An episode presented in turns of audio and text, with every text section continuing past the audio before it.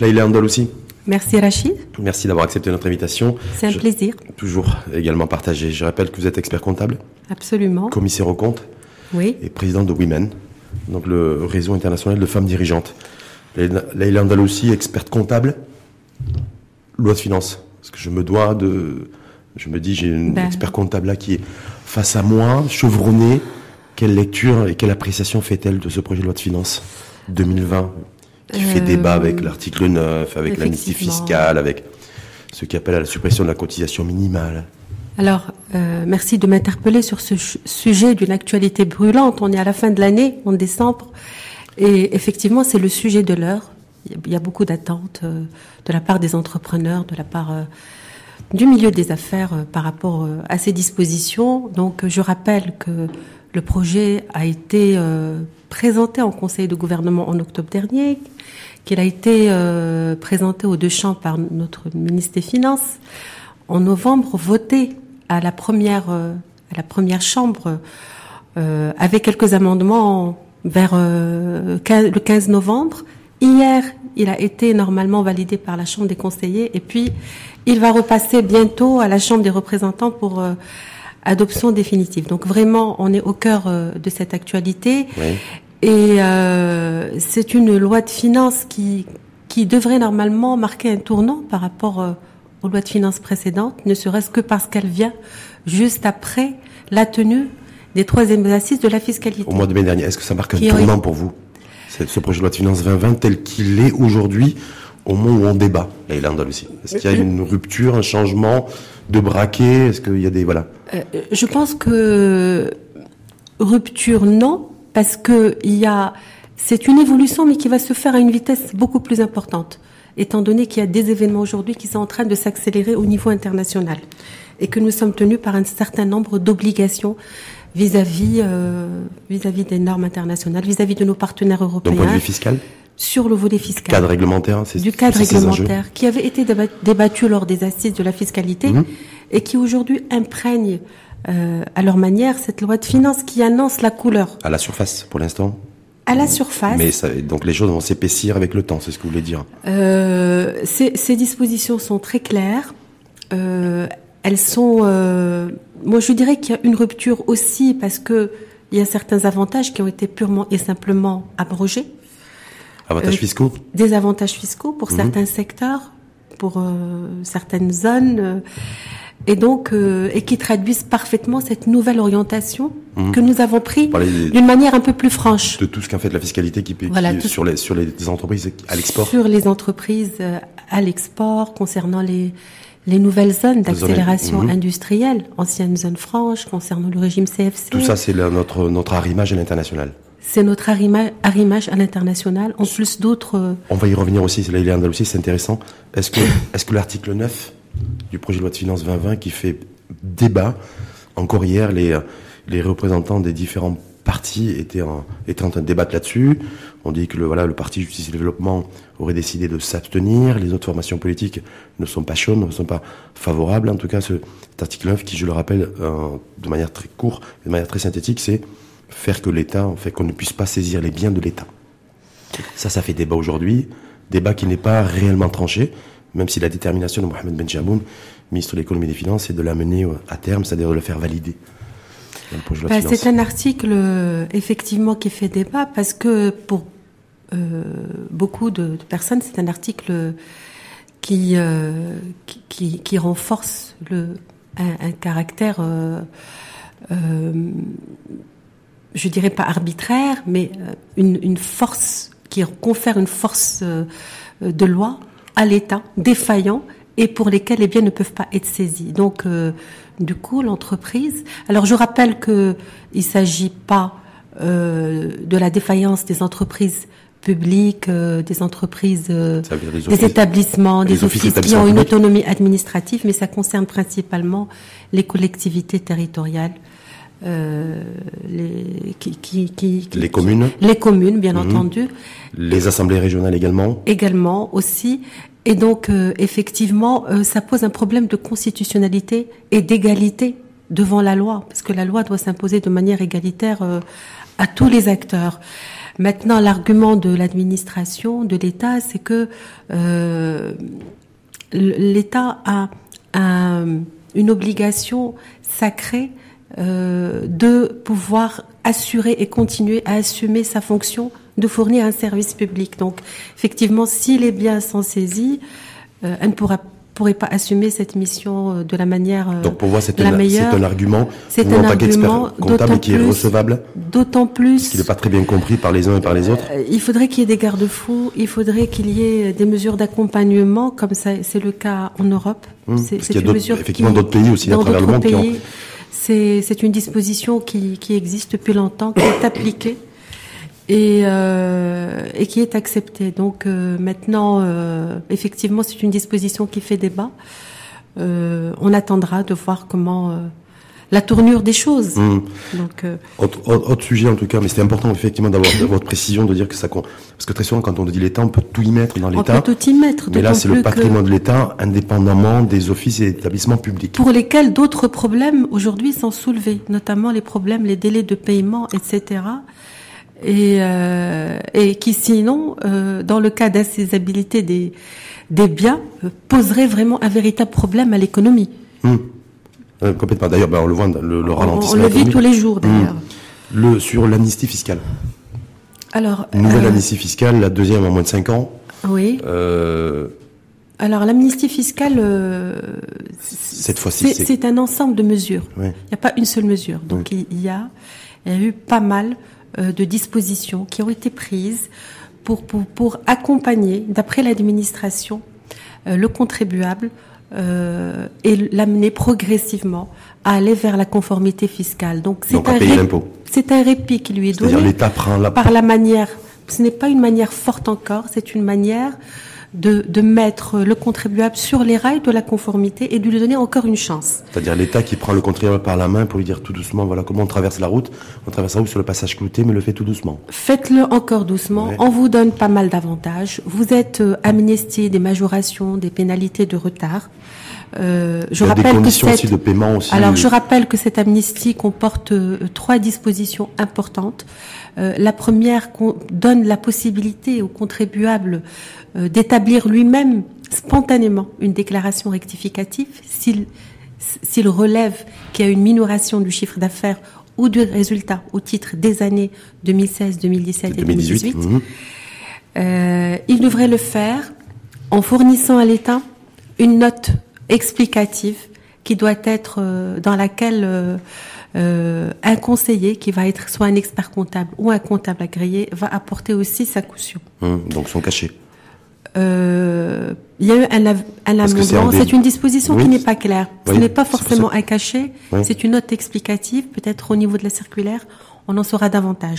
C'est juste une explication de des, c'est des- de- des irrégularités, des rectifications qui ont été faites. Euh, c'est un rapport technique Hum. par des par des par des personnes qui maîtrisent cette technique et qui vont donner une certaine. Je crois savoir que la position de la DGI, c'est qu'il y ait un accompagnement qui soit fait par l'expert comptable. C'est-à-dire qu'il faut que l'expert comptable se, j'allais dire, se mouille dans cette affaire. Absolument pas. Donc, il était question dans le premier projet que l'expert comptable ou le comptable agréé euh, accompagne euh, le, le contribuable pour euh, donner, pour fournir cette euh, note explicative.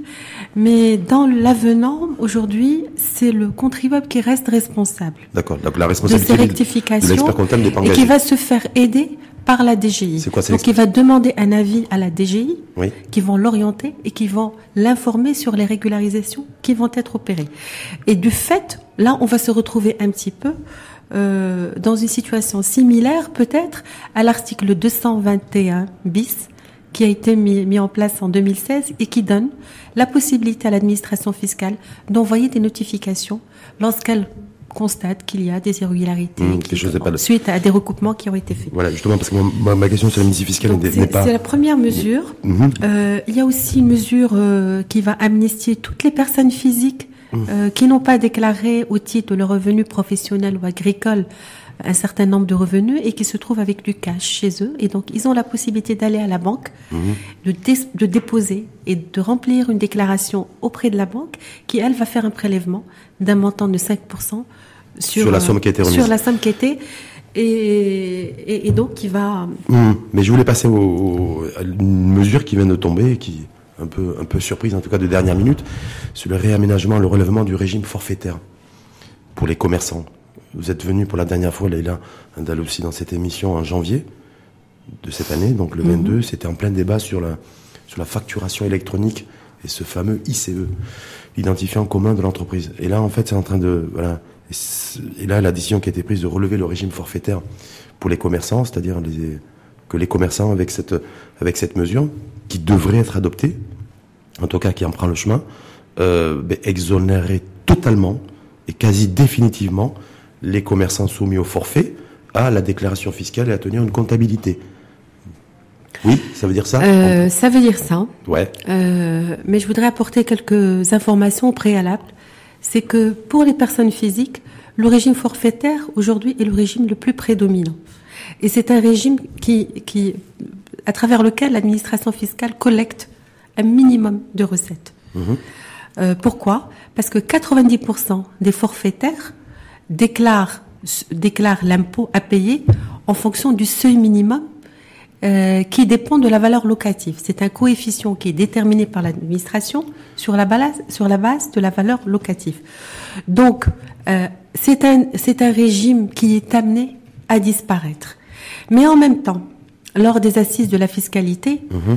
euh, il y a une question qui a qui a occupé une place assez centrale, c'est comment faire adhérer les, les entreprises, les personnes physiques à l'impôt. Et on s'est rendu compte que le, le régime actuel était un, régime qui était pas très lisible, qui était complexe et qu'il fallait peut-être mettre en place un régime beaucoup plus simple, mmh.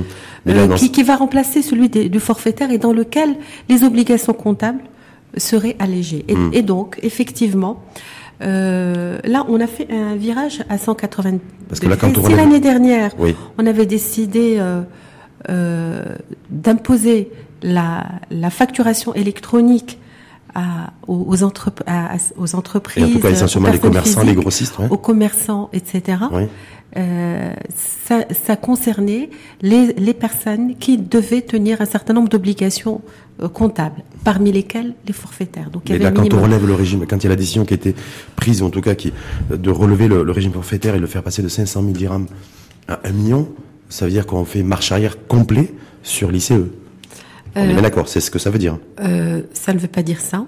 Ça veut dire quoi? Euh, ça, ça, veut dire qu'on va alléger les formalités pour ces entreprises, pour leur permettre peut-être d'entrer un peu plus dans la légalité et d'avoir une identification fiscale. En tout cas, les commerçants et les grossistes ne sont pas tenus de déclarer fisc, de faire une déclaration de Quand ils sont au régime du forfaitaire, mais ils sont identifiés. Ils, ont, ils doivent être identifiés et donc c'est peut-être une manière de, de, de, les suivre à partir de ce moment-là donc on euh, infantilise encore, on accompagne tout doucement, on, fait de la pédagogie, on y va palier par palier. On, on allège et on, renforce les obligations comptables pour les entreprises qui, euh, qui, qui, réalisent un certain nombre de chiffres d'affaires, effectivement. Hmm.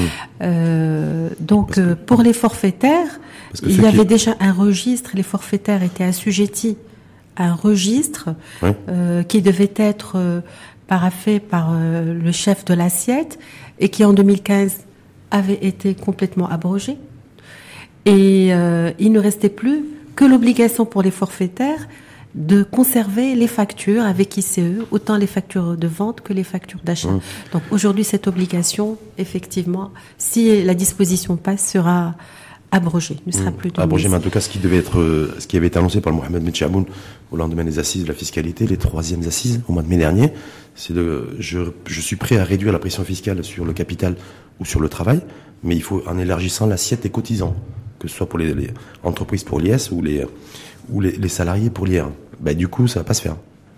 Et ça, ne peut pas se faire, parce, que je, parce, que l'État continue à fermer les yeux à l'égard des commerçants donnant euh... un délai supplémentaire.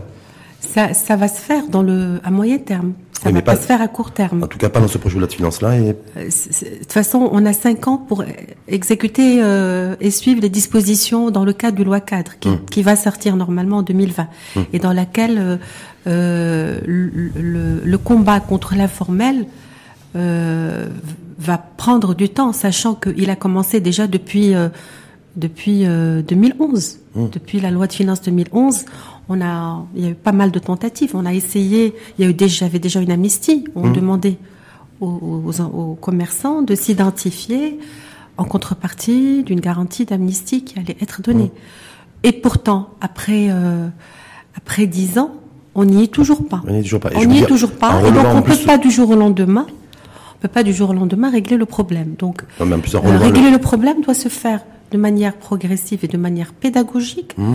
Déjà en recensant euh, toute cette population d'informels, euh, en les faisant venir, en leur donnant toutes les garanties. Mais vous entretenez aussi le toutes les garanties de sécurité possibles. Le sentiment d'injustice fiscale aussi entre le salarié qui paye 38% à la source et, euh, et, et, ce commerçant qui, qui, euh, bah, qui, qui échappe à l'impôt, qui ne paye pas l'impôt dû, qui, vous voyez, donc il y a ce sentiment aussi, ça, peut-être que ça alimente aussi, un, le sentiment d'injustice fiscale, et deux, on entretient aussi l'informel.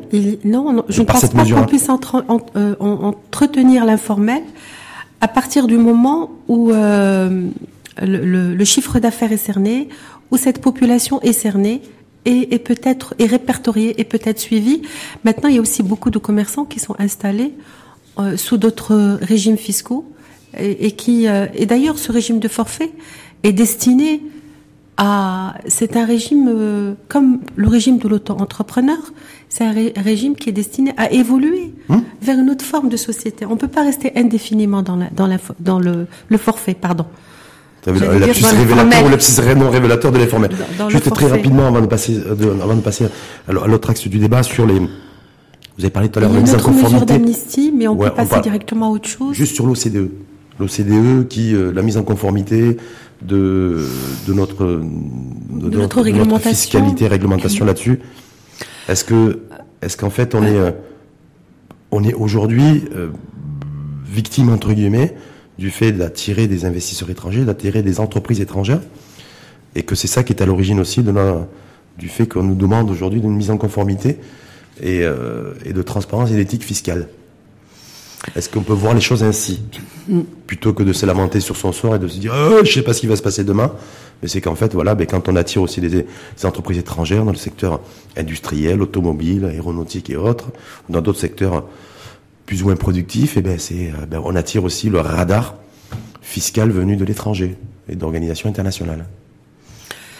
Euh, la, signature. Nous avons signé un accord en juin 2019 avec l'OCDE et nous avons des partenariats avec l'Union européenne et tout converge.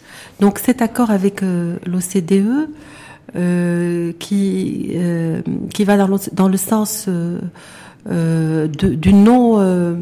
De, de, il ne faut pas qu'on continue à éroder l'assiette fiscale est un accord qui s'impose à tous les. C'est ce qu'on appelle la fiscalité transfrontalière et qui impose un taux d'imposition qui doit être uniforme à toutes les personnes qui font partie de cet accord, qui mmh. ont qui ont adhéré à cet accord, euh, de façon à ce qu'on ne puisse pas exercer une concurrence déloyale. D'un point de vue fiscal. Euh, à travers la fiscalité, attirer des capitaux euh, des investisseurs étrangers au Maroc au détriment d'autres places. Donc euh, nous avons été obligés de le signer euh, parce que nous avons des partenariats et parce que ce sont des normes internationales. Pour protéger les, les idées l'investissement direct étranger, il fallait nécessairement signer. Pas pour protéger l'investissement direct, pour ne pas pour ne pas être dans la, taxé de, être sur la blacklist aussi, mmh. parce que nous avons été, nous sommes menacés de revenir à la, à la liste noire. Mmh. Aujourd'hui, nous sommes sur la liste grise, et mmh. pour pouvoir euh, rester s'extirper de ça, s'extirper de cela, comme vous dites, il est, nous, nous avons pris l'engagement de respecter euh, toutes les dispositions qui nous sont imposées par l'OCDE du fait qu'aujourd'hui, nous, nous sommes dans un contexte international. Nous avons signé des conventions aussi avec euh, des, des, les, les, banques étrangères, les mmh, institutions mmh. financières internationales, pour lever euh, le, secret, euh, le secret sur euh, certains comptes fiscaux de nos Marocains qui sont résidents à l'étranger. C'est-à-dire que, c'est-à-dire qu'en fait, avec, avec cette, avec cette signature aussi, et donc on est tous les comptes de Marocains détenus aussi à l'étranger. À partir de 2021, oui, nous allons seront connus. Et en attendant, hmm. tant qu'ils ne sont pas connus, en attendant, nous avons lancé une autre amnistie fiscale dans laquelle nous avons demandé à ce que les, les contribuables viennent euh, déclarer spontanément leurs avoirs à l'étranger. C'est leur dernière chance parce qu'à partir de 2021, de toutes les manières, leur, leur identité sera révélée. Révélée, leur identité. Et puis l'État aussi sera en mesure effectivement de, les... de communiquer à l'administration fiscale toutes ces informations. Donc c'est un carton jaune qui a été qui a été donné en fait, dernière avertoche. voilà, exactement. Donc euh, donc nous sommes tenus euh, et de et, de ne pas faire une concurrence déloyale et d'attirer de, façon déloyale les capitaux au Maroc et en même temps d'être euh, de, de, de, revoir toutes les dérogations toutes qui jusque là qui existent depuis plus d'une vingtaine d'années que ce soit au niveau des des zones offshore que ce soit au niveau du régime des exportateurs euh, le régime de CFC mmh. et nous nous sommes engagés à régler ça avant la fin de l'exercice 2019. Donc hmm. c'est des engagements fermes qui ont été pris. D'où le, le, fait que ça le but de rester sur cette liste. C'était intégré dans ce projet de loi de finances 2020. Euh, ben maintenant, on comprend beaucoup mieux les enjeux. Et maintenant, ça, ça, a été intégré de façon euh, claire euh, dans, dans les nouvelles dispositions de la loi de finances. Ça ne fait pas plaisir à tout le monde. Il y a, il y a, il y a des lobbies qui, qui sont en train de s'insurger, ce qui est tout à fait normal. Mais si on analyse ces dispositions, euh, il y a encore d'autres dispositions très avantageuses euh, qui restent, qui sont encore là. C'est le cas des, des zones offshore, c'est le cas des, euh, des qui sont aujourd'hui nommées les zones d'accélération industrielle. Mmh soit plus conforme à notre vocation industrielle et pour oui, avec ce concept de, etc. De taux qui ont été mis en place sont, ce sont des, des, ce sont des espaces qui sont mmh. délimités dans lesquels il y a une dispense de droit douane, il y a une dispense de contrôle d'échange, dans lequel euh, on peut euh, faire des augmentations de capital créé sans payer de droits d'enregistrement, dans lequel on n'est pas tenu de payer des droits d'enregistrement sur des terrains lorsqu'on les conserve mmh, mmh. pendant 10 ans. Les dividendes sont aussi défiscalisés. Donc il y a encore pas mal d'avantages. fiscal à part l'aménagement qui a été fait et le, au niveau de, de l'IS. disposer aussi, là il aussi, a priori, c'est une, annonce de Mohamed Ben d'un compte en devise à l'étranger, en toute transparence. Il est possible, effectivement. C'est ce qui est prévu aussi. C'est ce qui est prévu. Mmh. Euh, il est prévu aussi de, pour les personnes euh, qui vont euh, déclarer leur avoir à l'étranger, de pouvoir ouvrir des comptes en devises convertibles ou de céder sur le marché marocain 25% de leurs biens en, en, dirham aussi. Mmh. Bah, d'avoir les mêmes avantages que n'importe quel citoyen européen en tout cas. non résident. Non résident. On passe à, on passe aux femmes. On passe aux femmes. On passe aux femmes. Est-ce que ce projet de loi de finances 2020, il a été élaboré ne serait-ce que par la présence de quelques femmes selon vous? C'est pas une question piège, mais je me dis. Euh, euh nous n'avons pas été. Faire la transition du débat, je me dis. Euh, oui. Nous... C'est euh, des ministres. D'ailleurs, remaniement ministériel, il y a quoi? Il y a 15-16% de femmes, 4 femmes ministres. 17% de femmes. 17% de femmes. On peut imaginer que le, le, ministre, ministre, en charge de l'économie des finances qui a élaboré ce projet de loi de finances, entre autres, est un homme. Mm-hmm. En fait, il n'y a que des mecs. Oui, il n'y a que des mecs. Ça continue. Ça continue. ça continue. il y a une approche de budgétisation genre. Ouais. Euh, budgétisation genre. Qui est prévue depuis 2002. Ouais. C'est-à-dire de, euh, au niveau de l'allocation des dépenses publiques, de prendre en compte l'approche genre. Donc ça, c'est quelque chose qui existe. Qui, mais au niveau de la mise en œuvre, dans les textes, mhm. c'est une loi qui existe. Dans la mise en œuvre, on ne voit pas vraiment l'impact. Pourquoi ça euh, bouge pas là aussi? C'est à cause de l'OCDE? Euh, je ne pense pas que ce soit à cause de l'OCDE. Je pense qu'il y a des priorités aujourd'hui sur lesquelles on travaille et, et, la question de la femme euh, n'est pas encore euh, une priorité. D'ailleurs, euh, devant la devant la l'impôt, euh, je confirme ce principe d'équité. Donc, que l'on soit homme ou femme, il ne devrait pas y avoir de, de discrimination en termes en termes fiscal. Donc, il ne mmh. doit pas y avoir de dispositions à mon avis, fiscal pour euh, encourager euh, euh, l'ascension des femmes ou le développement d'entreprises féminines. Donc, par contre, il y a d'autres volets sur lesquels on pourrait actionner. Oui, comme par exemple L'appui au financement, par exemple, pour les mmh. femmes. Donc, c'est-à-dire d'avoir un fonds et avec une allocation spécifique aux femmes pour pour favoriser l'entrepreneuriat féminin. Encourager, encourager les femmes, renforcer les garanties pour les femmes qui, qui ont souvent des problèmes euh, rendre le système financier plus inclusif, parce que mhm. le, euh, la première euh, la première problématique à laquelle est confrontée une femme lorsqu'elle entreprend, c'est de trouver un financement. En général, c'est toute son économie qu'elle met en place. Hein. Il y a aussi des hommes. Hein. Bien entendu, c'est une problématique qui est cruciale autant pour les femmes que mmh. pour les hommes. Mais encore moins encore plus pour les femmes euh, qui n'ont pas l'habitude d'aller dans les banques, euh, n'ont pas cette culture financière qui n'est pas suffisamment vulgarisée. Et d'ailleurs, il y a eu des, des, des, initiatives qui ont été prises. Il y a, par, euh, il y a le fonds Ileiki qui garantit jusqu'à 80%. C'est une garantie préférentielle hum pour des, des, des, crédits d'investissement qui vont jusqu'à un million de dirhams. Il y a des fonds de l'Union européenne aussi qui aujourd'hui sont déployés par mmh. Mais on voit pas les effets, de la place. Les, effets tardent Ça commence le Parce que pour quand... Ilaiki, il y a à peu mmh. près 1000 à peu près uniquement 1000 entreprises, mais j'espère que ça va prendre le mmh. régime de croisière va être atteint. Pour le projet de l'Union européenne, c'est un projet qui vient d'être déployé il y a quelques mois. Donc euh, euh, il est encore tôt pour en parler. Euh, voilà, donc. Mmh. Euh, ouais, donc on voit bien aussi que. Il y, a des, des, choses aussi à déployer, comme mmh, le, le, crowdfunding, oui. euh, qui est une nouvelle. Euh, un projet de loi qui est dans les tiroirs. Un projet de loi qui est toujours dans les tiroirs. Et, et, malheureusement, on met beaucoup de temps à faire. Euh, passer certaines lois oui. euh, dans l'intérêt euh, et qui pourrait avoir un effet économique et social direct. Voilà, direct. Et vous savez qu'il y a eu des études qui ont été faites, d'ailleurs par des grands cabinets, un grand cabinet que je ne vais pas citer, et qui, qui ont démontré que le crowdfunding, euh, dans le crowdfunding, les femmes performaient d'une manière extraordinaire, mieux que les hommes, et arrivaient à collecter facilement des ressources, à lever plus de fonds, à travers une étude qui a été faite mmh. Sur les, les plus grandes plateformes de crowdfunding ces deux dernières années. Mmh. Ben ça, et donc c'est quelque chose à travers qui le monde. à travers le monde. Et mmh. donc donc là, effectivement, il y a des choses qui auraient peut-être faites, qui auraient peut-être actionné en faveur des femmes pour essayer de. Est-ce que Women a, exercé son. Vous avez parlé de lobbying tout à l'heure Oui. Faire du lobbying Pourquoi Women ne fait pas de. Vous venez de fêter votre premier anniversaire, je crois, il y a quelques jours Tout à fait. Voilà. Donc Women qui a un an.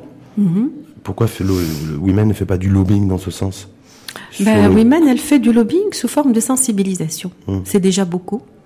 Euh, sous forme de partenariat qu'elle a réussi à tisser avec euh, des partenaires stratégiques avec des acteurs euh, importants, avec euh, public, euh, avec des universités, avec des écoles de commerce, avec euh, des institutions semi-publiques. Et donc, sa voix va être portée progressivement. Je pense que c'est une association qui est jeune, mais qui déjà, qui déjà en une année a réussi à, à, à s'impliquer et à imprégner le champ économique. Euh, et donc, euh, notre voix euh, ne peut être portée que si on est nombreux, on est une force, mmh. et c'est en synergie avec d'autres acteurs associatifs, avec d'autres acteurs, que nous pourrons aller loin. Et, et c'est prévu de toutes les manières dans notre programme d'action. Comme, la comme la CGM Pas encore avec la CGM, mais avec des associations de femmes, comme pas forcément de femmes, des associations citoyennes. Quand vous avez dit association de femmes, j'ai dit est-ce que Leïla Andalusi repense ou pense en tout cas à la FEM qui, je, crois, je crois qu'il y a euh, des élections d'ailleurs de la. Il y aura des élections de, la FEM la semaine prochaine. Le 12 décembre prochain, je crois savoir de mémoire. Oui. Est-ce que ça peut être aussi la, la FEM euh, support, bah, partenaire? Pourquoi pas pour peser et faire du lobbying auprès de Mohamed Medjaboun, auprès des groupes parlementaires aussi. Pourquoi pas, bien sûr, sachant que nous sommes, nous sommes complémentaires de toutes les manières. Women n'est pas une association qui euh, promouvoit l'entrepreneuriat féminin, mais qui promouvoit le leadership des femmes et leur ascension à des hauts postes de responsabilité pour qu'elles puissent jouer euh, pleinement leur action et accompagner la transformation de, la de, ce, de, ce, Maroc et faire bouger les lignes. Mmh. Y compris sur le terrain des libertés individuelles euh, ça doit commencer par ça, sur le terrain des libertés individuelles. On ne peut pas ne pas être euh, euh sensible à ces, à, ces, à ces problématiques, à ces questions. Et aux arguments, sensible aussi aux arguments des uns et des autres Évidemment. Ceux qui sont pour, ceux qui sont contre. Ceux qui... Évidemment, donc on est sensible aux, aux libertés individuelles, euh, sans lesquelles une femme ne peut pas euh, ne peut pas s'exprimer, ne peut pas s'épanouir, ne peut pas être euh, maîtresse d'elle-même. C'est important qu'elle puisse euh, exercer sa, sa liberté euh, d'une manière dans, toute absolue, sa quoi. absolue. Mmh. mmh. nous nous agissons aussi au niveau de l'éducation parce que l'éducation c'est le le point de départ euh, c'est là où se construisent toutes les croyances, se construisent et se déconstruisent aussi les croyances. Donc, les croyances ou certains idéaux. Et certains idéaux hmm. pour le, pouvoir lever tous les préjugés et accélérer une, une culture. Donc Women va, va, accélérer le pas aussi à partir de, de l'an prochain sur sa deuxième année. Inch'Allah. Comme Mohamed Ben Chaboun. Mohamed c'est sur le terrain fiscal et économique. Et ben, Women, avec les, la houlette de Leila Andalousi, c'est. C'est euh, euh, à partir avec la houlette de Leila Andalousi, avec euh, toute cette belle équipe en place euh, de femmes dirigeantes qui sont là et qui, et qui ont mis, déjà mis en place toute une dynamique. Dernière petite question, Leïla Andalousi. Vous n'êtes pas sans savoir que vos confrères, je ne vais pas dire masculins, mais en tout cas l'organisation générale, la, la CGM, la Confédération Générale des Entreprises du Maroc, est en pleine effervescence, avec des candidatures qui, euh, qui se multiplient pour la, pour la présidence. Pas de mec. Normal ou pas normal? Vous voulez dire pas de femme? Pas de femme. Pas de femmes. Pas de mecs, c'est plus. Voilà, pour heurter un petit peu les l'Andalousie, pas de mecs. Il y a trois binômes qui sont constitués, qui, ont, euh, qui ont a priori acté leur candidature, mhm. qui doivent être validés lundi prochain par le comité de sélection de, la, de la, qui a été mis en place par la CGM, mais il n'y a pas de femmes. Il n'y a pas de femmes. Ah, ces trois binômes, il n'y a pas de femmes. Alors je, dis, je vais poser la question Pourtant, ce pas les compétences qui manquent. Oui. Mais pourquoi le y a Maroc femmes, regorge de compétences. mais pourquoi il n'y a pas de femmes beaucoup de, Nous avons beaucoup de femmes exceptionnelles qui auraient pu euh, assurer euh, parfaitement euh, cette fonction. D'ailleurs, lorsqu'on a eu une femme présidente, je pense que la CGM n'a jamais été aussi bien positionnée et avait vraiment réalisé beaucoup de beaucoup de choses au temps de Madame Marie Salah. je ne peux que qu'en être désolée. Hmm. C'est vous avez essayé aussi de faire, passer, de faire du lobbying aussi, de faire passer le mot aussi à celles et ceux qui ont des velléités pour devenir pour succéder à Saladin Mezouar au fauteuil de président de dire mais pourquoi vous n'avez pas pris de femme Pourquoi ça, il n'y a ça dénote la situation au Maroc. Ah oui. Ça dénote la, le taux de représentativité des femmes dans les instances de gouvernance au Maroc. D'accord. Aujourd'hui, euh, euh, nous ne sommes pas du tout bons. Nous sommes beaucoup moins bons que d'autres pays africains. Donc, euh, autant dans le secteur public que dans le secteur privé. Et encore plus dans les associations. donc, donc ça, ça, aurait été une occasion idoine justement pour pouvoir euh, euh, mettre en valeur euh, le rôle de la femme euh, en tant que dirigeante d'une grande association. Et euh, malheureusement, euh, les femmes ne se sont pas bousculées au portillon. Hum. En tout cas, je pense qu'il y aura, il y aura beaucoup, de, il y aura des femmes en tout cas. On espère que dans le prochain mandat cela pourrait se faire. Ouais, au portillon pour l'élection. Bah, il faudrait la, les préparer et c'est tout le rôle des associations comme Women et d'autres euh, pour justement donner envie à ces femmes euh, euh d'aller encore plus loin et de franchir le pas. Merci en tout cas à vous, Leïla Andalousi. On dit experte comptable ou expert comptable? On ne dit pas encore experte comptable, mais vous pouvez le dire. C'est vrai, je vous le dis pour vous. Allez-y. Donc, donc, merci une fois de plus, Leïla Andalousi, experte. Merci comptable. Rachid. Merci, à, merci beaucoup à vous. En plus, vous êtes, je sais que vous avez fait un effort aujourd'hui pour être là parce que vous, voilà, vous êtes un petit peu fatigué, surmenage aussi. Voilà, il n'y a pas que les hommes qui sont surmenés, il y a aussi des femmes. Et vous allez être l'exemple vivant. Mmh. Donc merci une fois de plus à vous. Euh, Leïla experte comptable, commissaire au compte et euh, présidente de Women qui vient de fêter son premier anniversaire. Women qui est un, un réseau international des femmes dirigeantes et qui regrette entre autres aussi l'absence de femmes dans les trois binômes constitués pour, pour partir à la conquête de la citadelle CGM. Voilà. Merci, Merci Rachid. Merci à vous et belle journée. Merci également.